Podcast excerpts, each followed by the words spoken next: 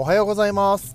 今日もコーヒー飲んでますか？こんにちは。こんばんはの時間に聞いてくれているあなたもいかがお過ごしでしょうか？さてこの番組はコーヒー沼で泥遊びと言いましてコーヒーインフルエンサーこと私翔平がコーヒーは楽しいそして時には人生の役に立つというテーマのもとお送りしております。毎日15分くらいのコーヒー雑談バラエティラジオでございます。皆さんの今日のコーヒーがいつもよりちょっと美味しく感じてもらえたらいいなと思って配信をしております。今日もどうぞよろしくお願いいたしますと、え、いうことで本日は12月の8日の木曜日となりました。あと22日か。もうあと22回23回寝たらお正月ですよ。もういくつ寝るとですよ。で最近これ歌うのかな？うん、大人になってからわざわざ歌わないしなんかテレビもあんまり見なくなったからこの曲をねあの聞くのっていうのはこの年末の時期しか聞かないわけじゃないですか。年始になったらもうこれ聞かないからね。年末のそのクリスマス終わってから残りの1週間みたいなところで聞くのかなって感じなんですけれども、うん、最近の子はもしかしたらこの曲を知らないのかもしれないとかさ。結構思うんですよね。自分の娘が保育園に行ってたりとかするとさ懐かしい曲とかをね覚えて帰ってきたりとかするんですよね。あの、まあ、懐かしい曲って言っても童謡なんだけれども、まあ、この今言ったお正月の曲ももういくつ寝るとお正月の曲も一応童謡なのかなと。童謡っていうかそういうね昔ながらの日本の音楽みたいな感じだと思うんですけれどもどうなんだろうね。年末に子供がこれ歌いだしたら面白いですよね。はい、えー、ということで今日もやっていきたいと思います。何がということでなの？ね、とりあえず雑談をしていくっていうスタイルでね、オープニングトークは本当にあの、何でもない雑談をするってね、いわゆるこれがアイスブレイクってやつなんですよね。うん、あの、皆さんのこの心を解きほぐすというかね、朝の一番からさ、急に難しい話とかされてもっていう話じゃないですか。まあ難しい話なんかしたことないんですけどね。この番組で何も難しい話なんかしたことございません。すいません。はい。あの、すべていいわけでございます。はい。えっ、ー、と、コーヒーの話をね、今日もしていきたいと思いますよ。はい。えっとね、メインの話をする前に一つだけ、昨日話した、えグラインダーの話ですね。家庭用のものに一応フォーカスして話したつもりですけれども、そういえば紹介するの忘れてたなと思った新しいグラインダーがありましたね。えー、一つがね、ラゴムミニです。僕が欲しいと思ってる業務用のグラインダーで、えー、ラゴム P64 っていうのがあるんですけれども、えー、それと同じメーカー、オプション O が出しているもので、ラゴムミニっていうのがあります。えお値段がね、約6万ちょっとかな。はい。あの、めちゃめちゃちっちゃいんです。あの、加湿器とかアロマディフューザーぐらいのちっちゃいサイズ。はい。で、うんとね USB で充電ができるタイプになってます。はい、なんであのー、電池を外でつけるタイプではないんですけれども、うん、あの相当性能いいみたいですね。はい。渋谷にありますあ渋谷と今日本橋か、えー、2店舗ありますアシッドコーヒーさんのその日本橋の店舗の方第2店舗の方でもうラゴムミニで全部いいんじゃねって話になってラゴムミニで、えーそのオペレーションをしてます。だから業務用でしかもそのアシッドコーヒーさんって言ったらね1杯1500円とか3000円とかするような高級なコーヒーを扱ったりとかするようなお店なのでそのレベルのコーヒー豆しかも朝入りです。朝入り専用。朝入り専門店で、えー、扱われているっていうことを考えるとかなりクオリティの高いグラインダーということになります。っていうのはその浅煎りの豆っていうのはえっと、豆が硬いですし密度が、高いっていうこともあって、うん。えー、粒度がなかなか揃わなかったりとかね。であの刃が悪くなってしまったりとかいろいろあるんですけれども、うん、でもこのラグムミニをアシットさんが使っているってことを考えるとでしかもあのオーナーの健太さんはもう何の問題もないっていう風に、ね 言ってるからね。いやこれはすごいグラインダーなんだろうなと思ってめっちゃ欲しかったんだけどね僕も、うん、えっ、ー、とまあ6万ちょいって考えるとどうでしょうね、え家庭用でなかなか手が出しづらいかもしれませんけれども手が届くのであれば相当楽しめるギアになると思いますのでこちらもぜひ、えー、お考えいただければと思います。って言っても多分今在庫がないのかな、うん。はい、あの詳しくは R&D エスプレッソさんの、えー、ウェブサイトもしくは、えーと代表の本田真さんのツイッターなんか見てるとね、いろいろ情報流れてきますので、えフォローしていただければと思います。えではでは本編の方やっていきたいと思いますけれども、今日はなんとですね、ありがたいことにご提供、協賛、協賛っていうかご提供かな、うん、いただきました。え器具がありまして、コーヒー器具、うん、こちらのご紹介をしていきたいと思います。クコトさんのドリップスタンド。これがね、めっちゃかっこいいんですよ。写真見ました？インスタグラム載っけましたから、あツイッターの方にもちょっと載っけてますから、ぜひぜひご覧ください。ということで本編やってまいりましょう。この放送は、歴史とか世界遺産とかを語るラジオ、友沢さんの提供でお送りします。はい、ということで本日は暮らしの生活雑貨やコーヒー器具を販売しておられるクコトさん。ライフスタイルセレクトショップ。久保田さんの方に、え、ご提供いただきました、うん、コーヒースタンド K スタンドというものを紹介していきたいと思います。これね久保田さんの K ですね。オリジナルの商品となりますけれどもドリップスタンドって僕実はずっと欲しかったんですよ。びっくりしました。あの DM いただいてあの使ってみませんかってご連絡いただいた時にいいんですか？僕みたいなものが。ね。だってさあの、まあ、一応インスタとかはやってるとはいえだよ。とはいえ僕のメインの発信源ってインスタじゃないんですよ。このポッドキャストなんですよ。ね。あのコーヒーの器具の見た目の良さをどうやって伝えようかなと思って。伝えきれるのかなと思う。結構ね荷が重いまあ、そなんだろうな。それでもあの使ってくださいも影響力がある方にぜひ使っていただきたくて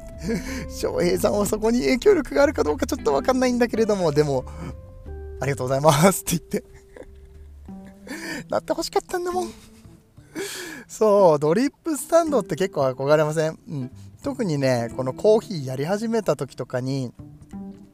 家の中にコーヒースペースとかを作るわけですよ。グラインダーここに置いてとか、まあ、グラインダーもさ昔は電動のやつが、ね、やり始めの頃は持ってなかったから手引きのミルをここに置いて。であのケトルをね別に電気ケトルじゃないんだけれども。ねなんかこう全部置きたくなるみたいなのありません、うん、ドリッパー何個か3個ぐらい持ってたらちょっとなんか壁に引っ掛けておいてみたくなったりとかねするんですけれどもその中でもやっぱりひときわ目を引くアイテム。これはねいつか欲しいよなって思ってたのがドリップスタンドでございます、うん、結構こうコーヒー屋さんとかでもねお店によってはこのドリップスタンドを使って入れてるところがありますけれどもやっぱりこれ使ってるとね映えるんですよ。はい。そう写真映えするの。あの声で伝わらないかもしれないんだけれども。声でこの良さがねあんま伝わらないかもしれないんだけどでもねそのやっぱりお家のコーヒーライフを楽しむためにドリップスタンドってもはや必須というかまあこれがあると超強いんじゃないのっていうふうに僕は思います。で、えー、この K スタンドですね、えー、まあこだわりのドリップスタンドということで、うん。えー、当然ね、えいろんなグッドポイントがあったりとかするんですけれどもまず届くでしょ？お家に。このスタンドが届きます。どんな感じで届くかっていうとうんそうだな。サイズ的にはうんとねちっちゃいこの手を拭くさタオル。ハンカチサイズのタオルあるじゃないですか。ああいうのなんかギフト用の箱みたいなのあるじゃないですか。百貨店とか行くと。あれが3個ぐらい入る。3個4個ぐらい入る入るっていうかそのその綺麗に入れてあるサイズの大きさの箱ですね、うん、ちょっと縦長の箱に入ってくるんですけれどももういきなりこの時点でおしゃれなんですよ、うん、茶色のねあの再生紙を使った環境配慮原子っていうの環境配慮違う環境太陽原子か、えー、っていうものを使ってるんですけれども、えー、なんと北海道のエゾマツを原料に使っています。他にも何個かあの原料はあるんですけれどもこの北海道のエゾマス北海道でしか、え、使われないこのエゾマツの間伐材を使った再生紙となってます、うん、なんかねもうその時点でこだわりをすごく感じますよね、うん。まあ、やっぱりさ外箱も大事なんですよ。デザインっていう点でね、うん、なんか箱なんて別に捨てちゃうんだからとかさそこにお金かけなくてもみたいな話もあるけれども違うんですよ。メッセージなんです箱っていうのはね、うん。えー、この箱に、えー、まずあのこだわっておられる久保田さん期待できますよね。この時点で。でデザインとしてはすごくシンプルで、えー、茶色のその箱の中に茶色のやつもさその再生したからやっぱりなんか質感がすごくねいいんですよね。可愛い感じなんですよね。で、えー、この箱の、えー、ところに金で箔押しをしてあります。金で箔押しをしてそのえっ、と K スタンドのこのスタンドの形をした、まあ、ロゴというか、えみたいな感じになっていて、うん、であのお店の名前が刻印してあるみたいな感じなんですよね、うん、もう高級感もあるしなんかこれがあのお家に届いた時点でもうワクワクが止まんないんですよ。でこれを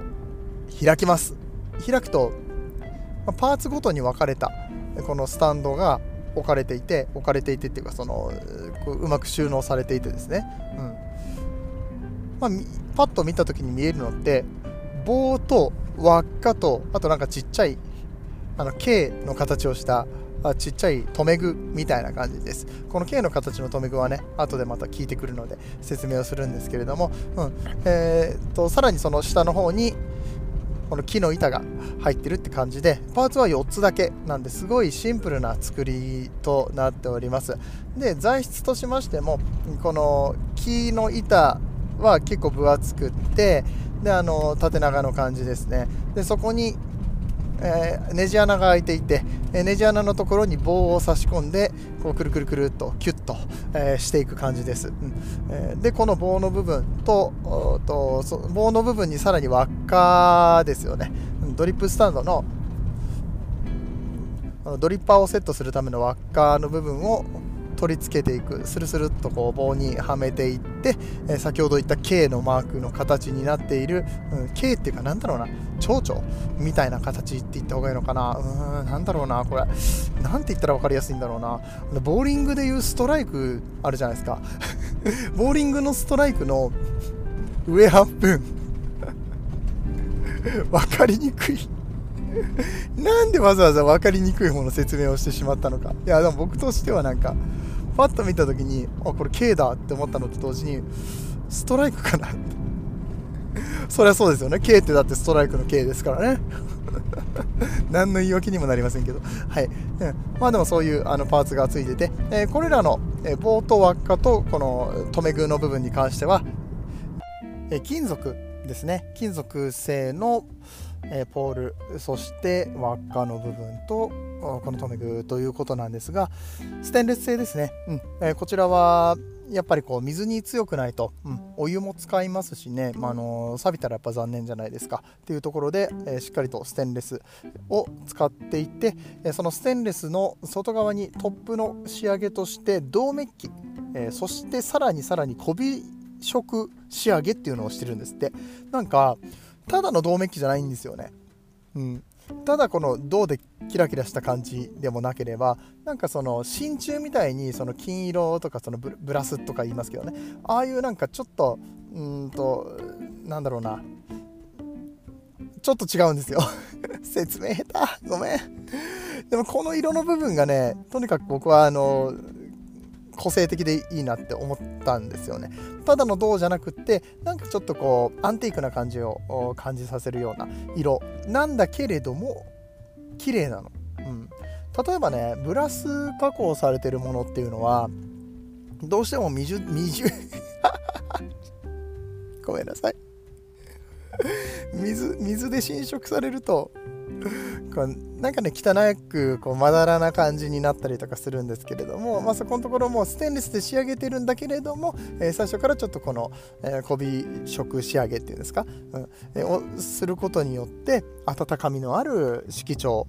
であの愛着を持って長く使ってほしいみたいなね。もうすでにこうなんか長く使ってるかのような、えー、そんな親しみやすさなんかも。ねあったりとかしますね。うん。えー、そして先ほど言ったつまみですね。K の形をした。そうあの ボーリングのストライクのね上半分みたいな形をしたね、はい。えー、このつまみの部分なんですけれどもこれもやはりステンレス製で同じように、えー、銅メッキ、えー、小美色仕上げをしてあるんですけれども、うん、レーザーでしっかりとカットしてありますのでなんか変にこうバリバリしてる感じでもないしなんかねなんだろうなこう K の形してるっていうかさちょっと尖ってる部分が一応あるわけですよ。だけどこう手でキュッキュッて止めた時に痛くない。うん、なんか馴染むんですよね。あなんかすっごい細部にこだわって作られたんだなっていうのを非常に感じる部分ですね。この K の部分はまあ当然このクコトさんのロゴのね頭文字のイニシャルの部分を取ったものとなっておりますのでまあ、それだけやっぱり、あのブランドを代表するものとしてね、えこだわってお作りになったのかなといった感じです。はい。ね。えー、この久保田さんの、えー、K スタンドお値段が結構します。2万5300円。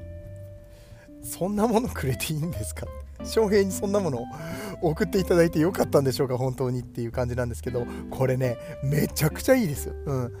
僕ちょっとねこれ先にいただいてしまったがゆえに他のものいらなくなっちゃったもんね、うん、このね台座のところにある木の部分もねやっぱすごくしっかりしてるしあとそうそうもう一個ねこれポイントがあるんです。棒とこの丸の部分輪っかの部分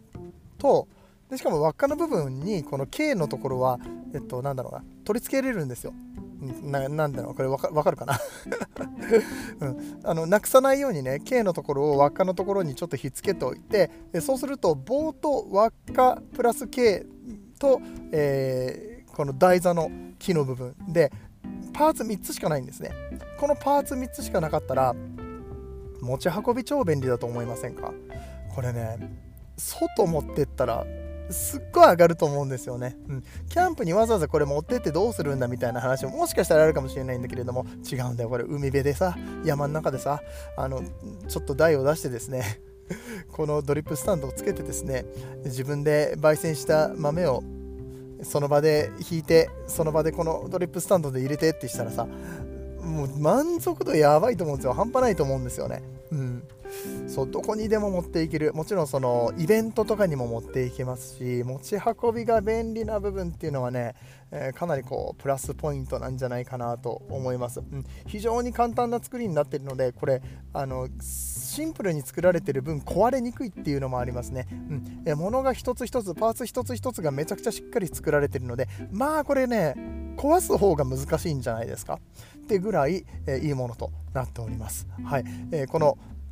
番組のね、詳細欄の方にリンクを貼っておきます。えー、今回のこの放送の詳細ですね、えー、リンクを貼っておきますので、ぜひこのクコトさんのドリップスタンドご覧になってみてください。えー、僕以外にもね、たくさんこの、ね、クコトさんの、えスタンドを使って写真を投稿してくださってる方がいます。え僕のおすすめのインスタグラマーはコウさんですね。KOU コウさん。えこの方もこのクコトさんのドリップスタンドを、え写真を撮って何回かこうアップされていたりとかもするのでね、えー、ぜひそちらもご覧になっていただけたらと思います。えー、そしてこのクコトさんは暮らしのものについて、えー、取り扱ってるお店です、え大事なものを大切に使う喜び、それが私の心の花を育てるということでね、えそのものを手に取った時からあなたとの、あなたと物とのストーリーが始まりますということで、えそんなものとのストーリーを提案するそのライフスタイルを提案する、ね、お店となっております、うんえー、今紹介したドリップスタンドだけではなくて例えば、えー、ティーマグとか、えー、コーヒーマグみたいなものだったりとかあとは木のトングとかねヘラみたいなのがね結構お値段もお安くて使いやすそうだなって可愛いなっていうのもありますしあとはほうきとかちりとり。この辺もいいんですよね。いやほうきいいんだよね。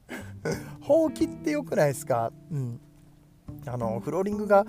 あんまりうちにはないんですけど犬飼ってるから、うん、でもやっぱりねほうきってさっと取ってさっとこうあのほこりがはけたりとかするのもいいですね。あと豆皿も可愛い。あ豆皿売り切れてるわ。豆皿めっちゃ可愛いですね。とか夜間とか卵焼きの鍋とか。いやもうこれね大体置いてるものがねセンスがいい。とにかくセンスが素晴らしく良いので、えー、この久保田さんのホームページはぜひぜひあウェブショップの方ですね。皆さんご覧になっていただければと思います、えー、そして、え将来的にはコーヒーのドリッパーもオリジナルで作りたいなって思ってるらしいのでドリッパーマニアの皆さんも今後要チェックでございます。はいてな感じで本日は久保田さんにご提供いただいたドリップスタンドの、えご紹介をさせていただきました。今日のお話面白かったよと思っていただけた方はぜひ番組の拡散フォロー、えー、そしていいね。ごめん、いいねはないんだった。えっ、ー、と、うん、ポッドキャストはいいねとかはないんだけれども、まあ、えっ、ー、と、インスタとかツイッターとかでも、えー、紹介しておりますので、そちらも一緒にご覧いただければと思います。ではでは、今日のところはこれで終わっていきたいと思います。皆さんにとって今日という日が素晴らしい日でありますように、そして素敵なコーヒーと出会えますように。お相手はコーヒー沼の翔平でした。次はどの声とつながりますか？